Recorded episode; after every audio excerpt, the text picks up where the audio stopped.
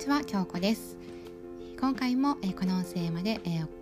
来ていただきありがとうございます。で改めまして明けましておめでとうございます。本年もどうぞよろしくお願いいたします。あ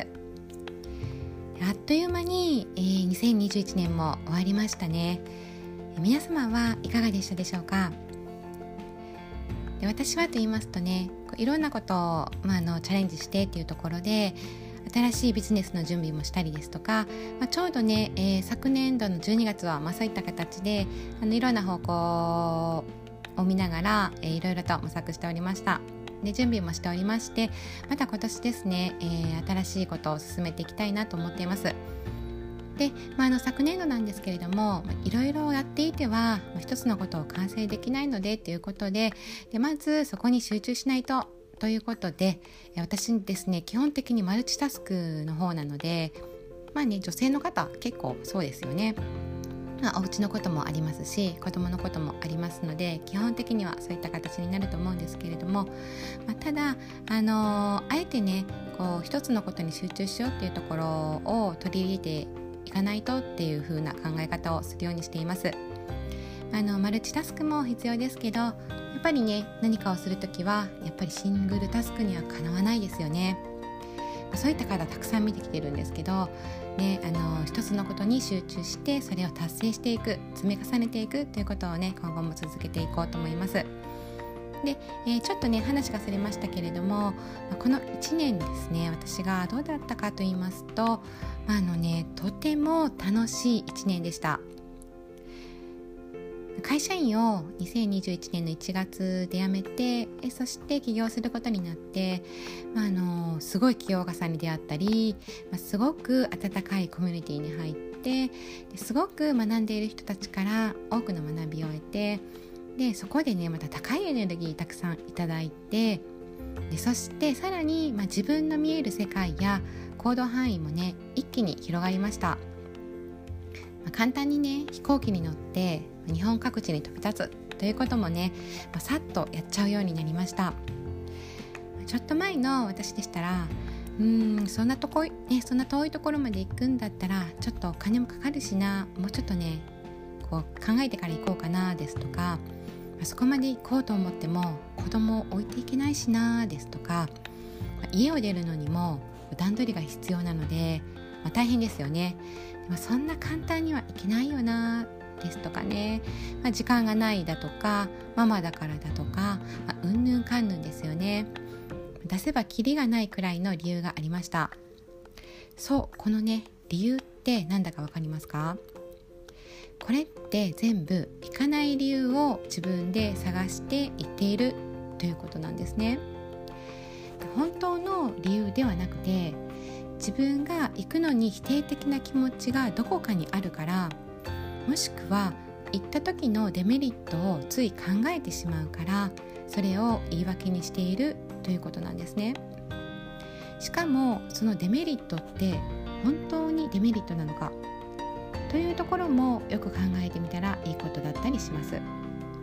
確かにデメリットがあるかもしれない。でもそのデメリット以上のメリットもあるかもしれないんですよ。そこに考えを及ぼしていない。もしくは考えないようにしてしまうのが人の常だったりします。これね実はすごくもったいないことでもあります。楽しいですとか、ま、幸せ嬉しいやったラッキーみたいなね。あとためになるだったり成長のきっかけになるもっと頑張れる自分になれる新しい世界が見える自分のセルフイメージが上がるま、これらねメリットですよね、こういったメリットを自ら遠ざけていることだったりもするんです。そう思うとどうですか？めちゃくちゃもったいないことだと思いませんか？私もね今年は結構九州の方にも行ってたんですけどもちろんビジネス目的が一番ですけれどもそのビジネス目的が全てではありませんでした。ビジネスというねワードにくくられているものがどこまでなのかというね認識の違いもあるかもしれませんがそのすごい起業家さんたちと一緒に過ごすことそのすごい起業家さんたちが何を考えどう感じているのかをすぐ近くにいて肌で感じることのメリットって実は計り知れないんですね。それに早く気づいた方がいいんです。人は机上でも学びますけれどもセミナーでも学べますけれどもどこで学ぶのが一番吸収できるのか。それは自然にいる時に五感が感じることがね五感で感じられることが一番ねこうあなたの潜在意識の中にも入ってきやすいものだったりするんです。知らない間に一つの目の前に見えることよりももっともっと大きなこと広いこと素晴らしいことをいつもの毎日を過ごしていたら絶対に気づけないようなことを簡単にインストールできてしまうんです。その場に行くことすごい場に行くこと暖かい場に行くことエネルギーの高い場に行くこといい場所という中にはあなたを成長させてくれるものがたくさんあります、まあ、今年のね始まりですね、えー、もし何かこれから始めたいっていうものがあるのでしたら、そういった場に飛び込むのが何よりも簡単であなたの夢が近づく方法です。さて新年ですね。今年の目標は今までよりもはるかに大きな目標を立ててみてはいかがでしょうか。どうぞ今年も1年、えよろしくお願いいたします。はい、え最後までお聴きくださりありがとうございました。すべての方々が自分らしい生き方を謳歌できる時代だと思います。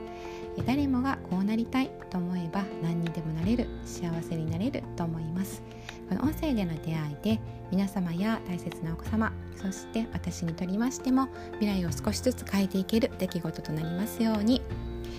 もし何か少しでもお役に立ててましたらフォローやいいねコメントをいただけるととても嬉しいです。ありがとうございました。